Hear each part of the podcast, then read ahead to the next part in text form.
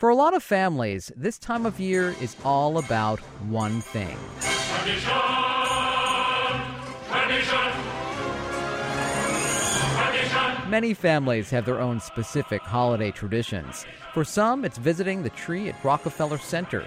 For others, it's cozying up around the fireplace to share stories or sitting around the television to watch a favorite holiday movie. Good morning. I'm George Bodarkey, and this is Cityscape on 90.7 FM and WFUV.org. On this morning's show, we're focusing our attention on family, togetherness, and tradition. Glad you're with us. We begin this morning with a story from author, poet, songwriter, and actor Annie Lanzillotto. The Bronx native is a third-generation Italian-American whose family life has long revolved around food. She calls this essay Spaghetti and Meatballs. I took out the big pots. Company was coming the next day. First, I made 30 meatballs, big like peaches. Chopped meat, soaked bread, chopped parsley, seasoned breadcrumbs, garlic, good oil, and a couple of beaten eggs. Mix it with my hands, roll the balls in my palms, and throw them in a Pyrex pan in the oven, 350. Then I made spare ribs, 24, large, meaty pork ribs. I browned them in my new Le Creuset pot that I bought with my book royalty check. Cast iron covered in enamel, made to last. I browned the ribs and threw them in the gravy. It stewed for hours. Turned it with my tallest wooden spoon. Then chocolate pudding. I knew we'd make a cake the next day, so I figured I'd slather it with chocolate pudding. Another wooden spoon, chocolate up to the handle. I stirred the thickening pudding on the stove, and I thought about the scores of icebox cakes my mother made for birthdays and holidays.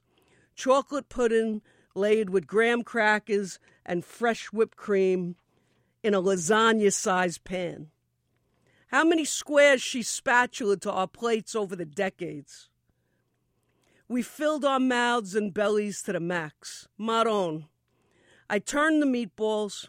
I let them cool. I let them rest. And then I put everything in the fridge, and I tried to get some sleep. The meatballs, the spare ribs in the gravy, the chocolate pudding, everything was tucked in the refrigerator because company was coming the next day for lunch. In Italy, where we're from in the South, some dishes take days to make. The almond biscotti, li biscotti di mandorle, took 3 days. Plus, you got to figure the years that the trees take to grow because they grow the trees, then they grow the almonds, then they bake the biscotti. Then there's processes that have to sit for hours. Sometimes it has to sit overnight. It takes time. Take my Zia Isabella.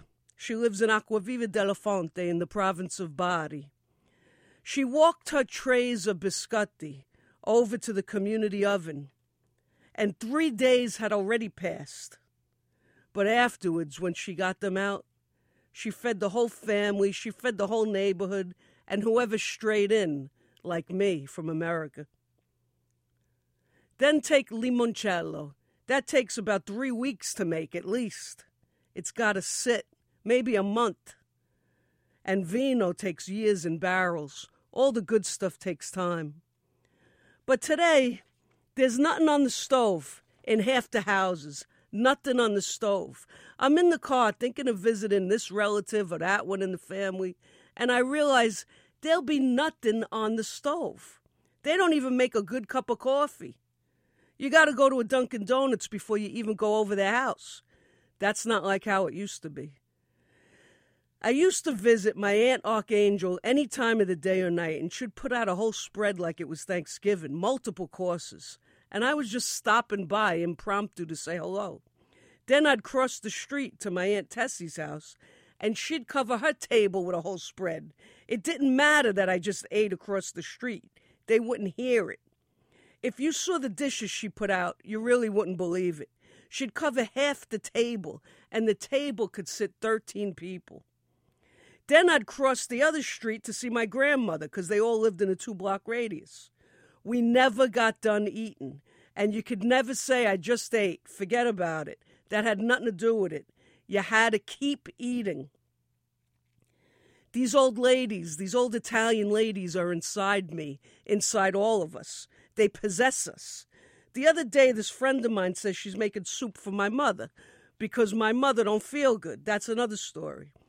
Now, my friend, she's a detective in the Bronx, a narc, and she loves making soup. She's about 4'8" and a powerhouse and speaks the truth.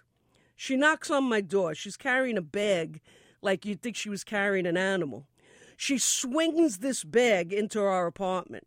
She's got 5 gallons of soup in a 10-gallon pot. This thing's heavy. 5 gallons for my 90-year-old mother who downs a teaspoon and she's done. It took me 2 hours to figure out what containers to pour this soup into to fit some in the refrigerator, some in the freezer. But it was the cure. This escarole minestra from scratch, the cure. But I knew what happened to my friend the detective. She got possessed. In the kitchen, it happens, I know. The same old lady ancestors get inside me. I woke up late. Our company was already knocking at the door. They were early.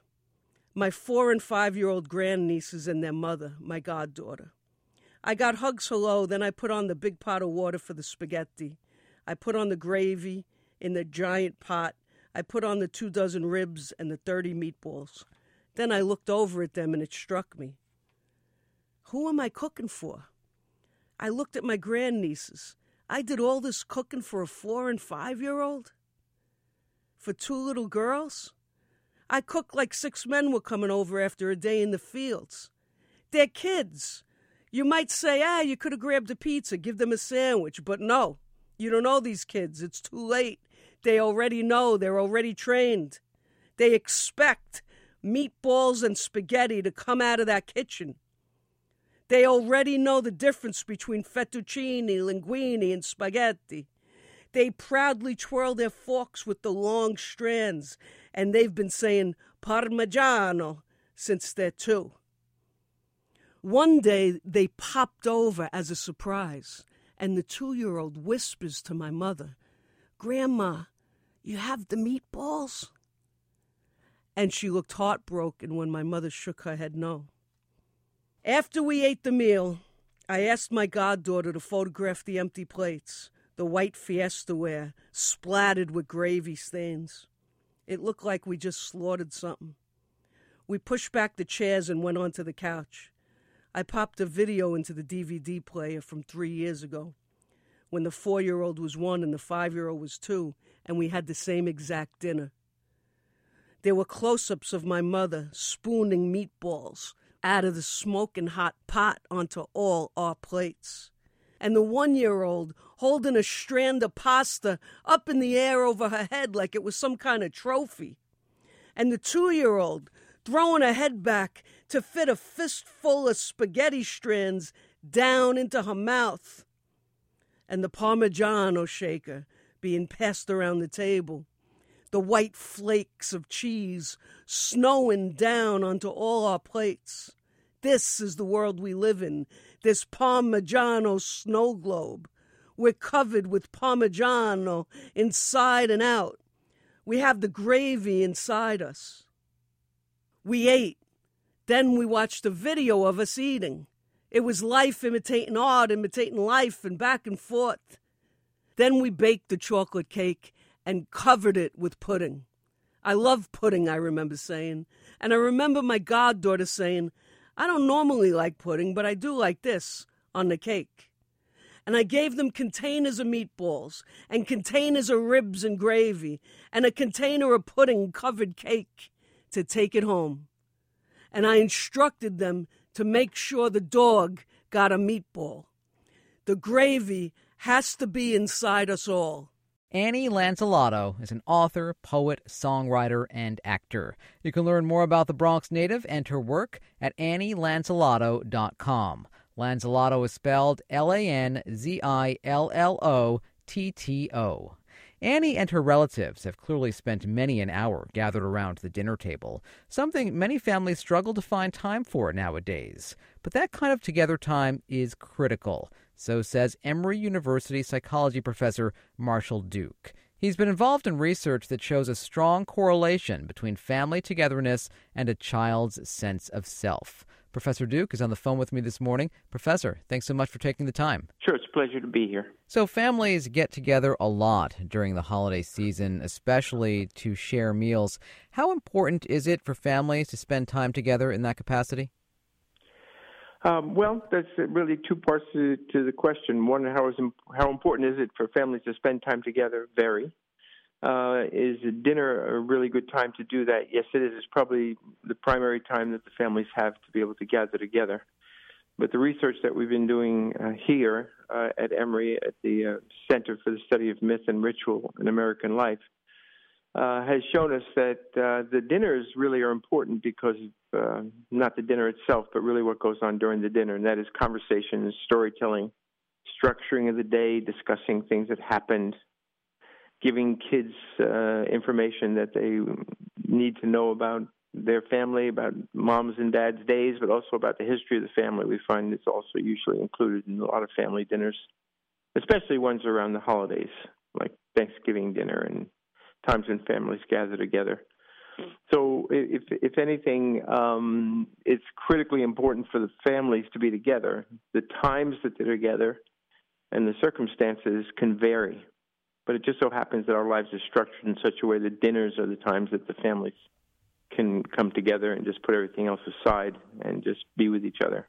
How did you go about conducting your research for this topic?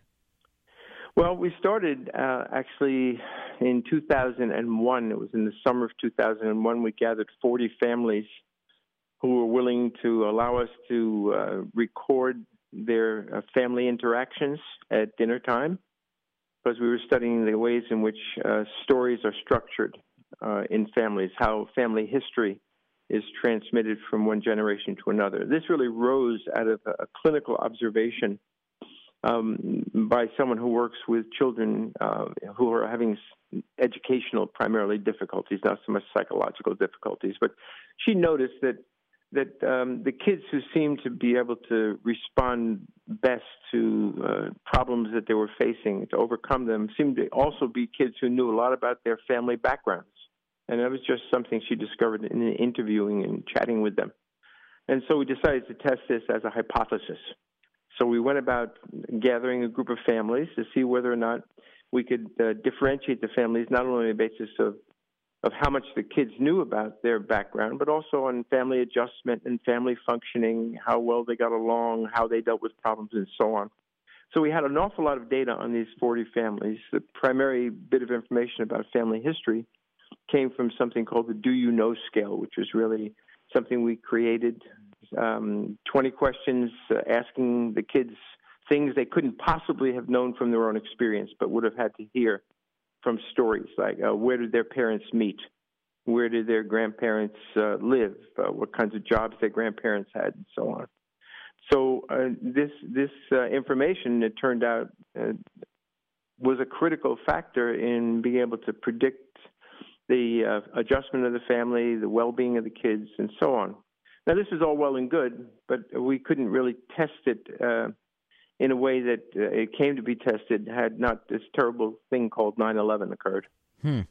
Because we had gathered all these data in the summer of 2001. So September 11th comes, and all of a sudden we have what's the worst possible experiment you ever could want, but there it was. And that was that every family in the country received the exact same stressful situation at the same time. And we went back a few months later and asked the families if they would mind us talking to them about how they responded, how they dealt with 9/11. You remember, we all sort of holed up. We went back into our houses. We closed ourselves in. People went to churches, went to synagogues, talked to each other, spent time with each other. People didn't go to work, all kinds of ways of coping. And we found that the families differed in the ways in which they responded, how they bounced back from 9/11. And we affirmed in that point that the families where the kids knew more about the family history, where there seemed to be a broad understanding of what this family had gone through and in its history, seemed to be the most resilient. And that stemmed from spending time around the dinner table talking. Yes, talking. Spending time talking. Around the dinner table, yes, happens to be the most common place for it. But as Bruce Feiler found and he wrote in his book on Secrets of Happy Families, when he wrote about our research as well as others, he found that so long as there's a time that this is done, that's the critical thing. Dinners are the best time, I think, because they combine conversation with nurturance and nourishment, and those are really good combination. Does this also result in better grades for kids? There's a study at Columbia University which showed that the more family dinners, up to about 3 per week, that kids have, the better grades they had in school, the less likely they were to get into trouble with the law and things of that sort. And again, I want to emphasize that together is the key word. And dinner's a good time to do it. Professor Duke, thank you so much for your time. Sure. My pleasure. Have a good holiday. Marshall Duke is a psychology professor at Emory University.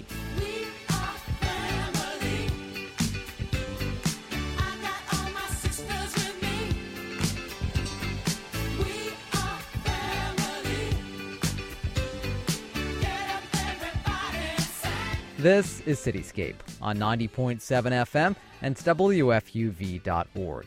Good morning once again. I'm George Bodarkey. On this morning's show, we're focusing on family, togetherness, and tradition. Next stop, Manhattan's Upper East Side, where we meet a man who's keeping a family tradition alive, one pastry at a time. I'm Herb Glaser, a third-generation owner, partner of Glaser's Bake Shop. Glaser's Bake Shop. We pronounce it Glaser, but Glaser's fine. My brother and I run the business now, established by my grandfather right here in 1902. So, Herb, if the bakery walls could talk, what would they say? Oh, who knows? They'd have lots of stories to tell. You know, obviously the neighborhood has changed so much in over 100 years. It's interesting. Even in my lifetime, it's amazing how it's changed. There used to be so many more small businesses. Now it's really tough for a small business. We are so lucky my grandfather was able to buy the building way back then, so that's why we're still here, and I think that's the case with a lot of old small businesses. The real estate market just doesn't allow for this type of business. What can you tell me about your grandfather, Grandpa Glaser? Not much, actually. I never knew him. He died long before I was born. He died fairly young. My father took over the business when he was only 18, so I don't know a lot about him, but he was very entrepreneurial for his time, definitely. He also bought and ran a chicken farm in New Jersey. I guess maybe his brother ran that. But from what I get from my father, he was a really nice guy. People really liked him, as they did my parents. Was it expected that your dad would take over the bakery business? Yes, I think it was expected for him to take it over, whereas it really was not expected that we would take it over. My father encouraged us to go to college, which we all did. I have 2 brothers. One of them came into the business with me. I went to college, majored in biology, was going to become a dentist, but didn't get into dental school right away. Got on the waiting list and realized I really didn't want to go to any more school. I was working part-time here at the time, and the opportunity arose for me to work full-time, and I took it and ran with it, and here I am, 39 years later, still doing it. Was it important for you to know, though, that this bakery would remain in the family's hands? Well, that's always a goal, definitely. Like, the next generation now, I'm not positive. My nephew is working part-time right now in the business. Whether he'll keep it going, whether he'll be able to keep it going, it's tough. It's hard work, dedication. How many of the recipes are those recipes that date back to your grandfather's days? A lot of them are, actually, tweaked, I guess, over the years, but a lot of them are basic recipes that we've been using forever. Yeah. Such as for what? Apple turnovers, egg clairs, Danish, some of the cookies. I've expanded some of the cookies, but a lot of them are original recipes. How much time as a little boy did you spend in this bakery? Too much. I was a fat kid. I told this to other interviewers. Yeah, you know, one of the fun things my father, when we were kids, my father would ask us every now and then, you want to come down and paint some pans? It sounded like so much fun because we lived right upstairs. So we'd come down all excited thinking we're going to do finger painting or something on some bakery pans. But, of course, the pans had to be cleaned first and then painting in with shortening so that the cakes don't stick to it.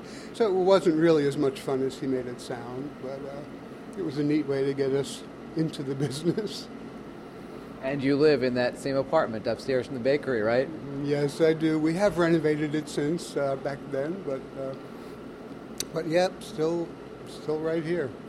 Probably one of the few people in Manhattan who have never moved.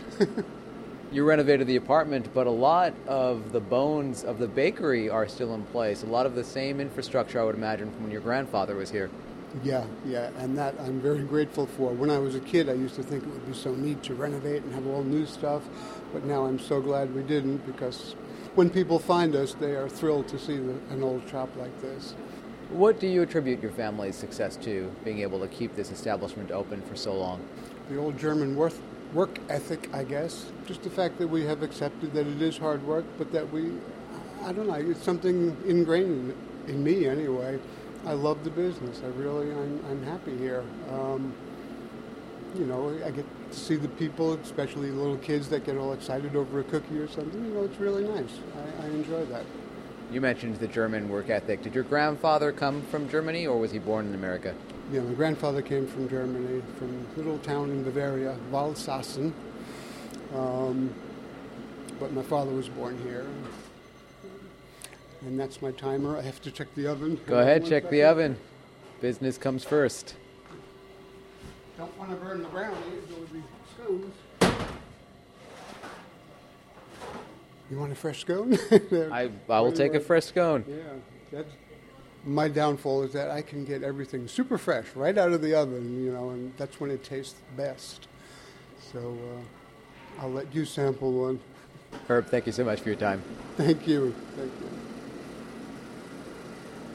Herb Glaser is a third-generation owner of Glaser's Bake Shop on Manhattan's Upper East Side.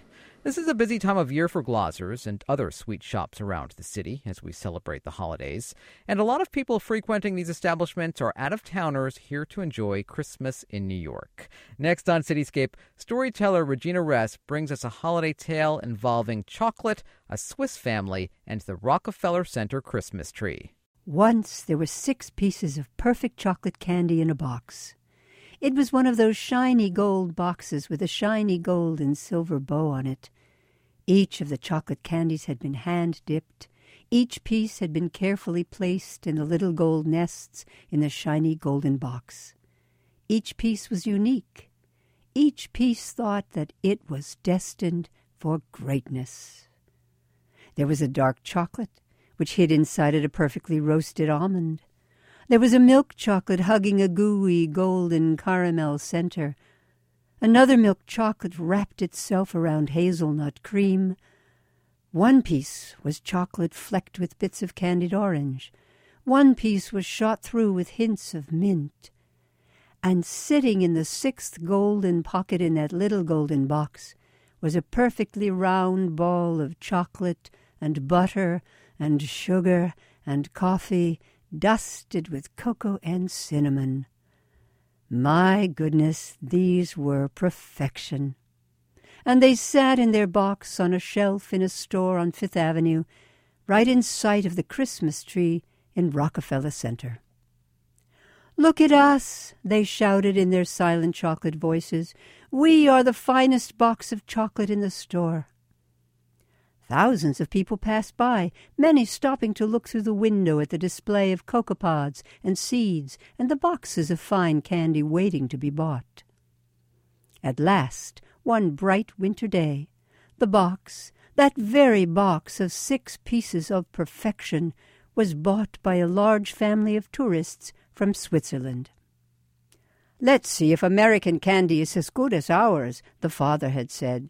And as there were 6 members of his family, he had bought a box of 6 assorted chocolates.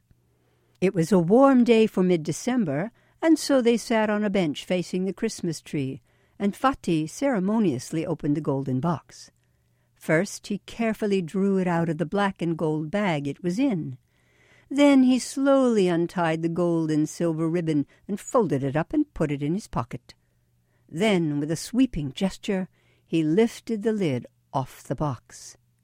Such oohing, such ahing, when they saw the 6 perfect pieces of chocolate.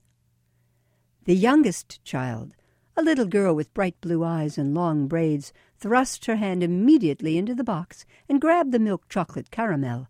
She popped it in her mouth and squished the caramel. She was a bit spoiled, she was. And Fatih and Mutti, being indulgent parents, just laughed at her excitement. "Well, and how was the American candy?" asked Mutti. Said the youngest. "Well," said Fatih, "since we started with the youngest, let's go in orderly fashion from youngest to myself, eldest. Choose your piece," he said to his next oldest child, a boy. The boy, who also had bright blue eyes but no long braids, chose the mint chocolate. He popped it in his mouth and said, Next, another girl. This was a very orderly family. It actually went boy, girl, boy, girl. She chose the chocolate and orange. The oldest child, a boy, he chose the hazelnut cream. "Mutti," said Fatih, "I know you want the dark chocolate almond. Am I not correct?" said this paterfamilias, smiling at his wife. He knew she'd choose that, as did her children. Mutti loved dark chocolate. Mutti loved almonds. Put them together, Mutti was in heaven. That left the perfectly round, outrageously rich, and a bit arrogant truffle. The round ball of chocolate and coffee dusted with cinnamon and cocoa. It had watched its companions plucked from their golden nests, and without so much as a thank you, gobbled up by this family. It had imagined a different destiny for itself, the center of a banquet, or an award ceremony at least, not just to be scarfed up by a rude family of tourists. "And now," said Fatih, "my turn." And he lifted his large hand and held it over the last remaining perfect piece of chocolate in the golden box. Just then, the ball of chocolate gave a little bounce and flung itself out of the box. It rolled down the bench, bounced on the sidewalk, and escaped. It rolled between the legs of people gawking at the Christmas tree. It rolled down the steps and out onto the ice rink, where it dodged the flashing blades of happy skaters, tracing a trail of cocoa and cinnamon powder on the ice. It bounced its way up the other side of the ice rink, and with one tremendous leap that ball of perfectly blended butter and sugar and coffee and cream and chocolate sprinkled with cocoa and cinnamon leapt to the top of the tree, where it became lodged on the tippy-top point of the star.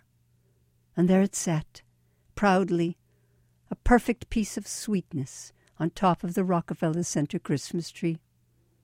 And there it stayed, until a gentle rain came on New Year's Day and melted it.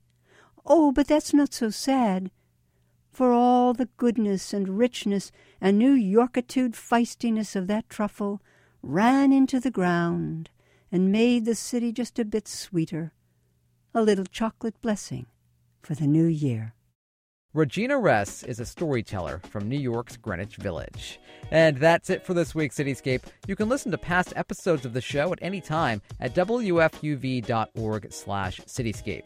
We also invite you to subscribe to our podcast on iTunes, like us on Facebook, and follow us on Twitter. You'll find us on those social media sites as WFUV's Cityscape. I'm George Boldarchy. My thanks to producer Taylor Nolk. Have a great weekend.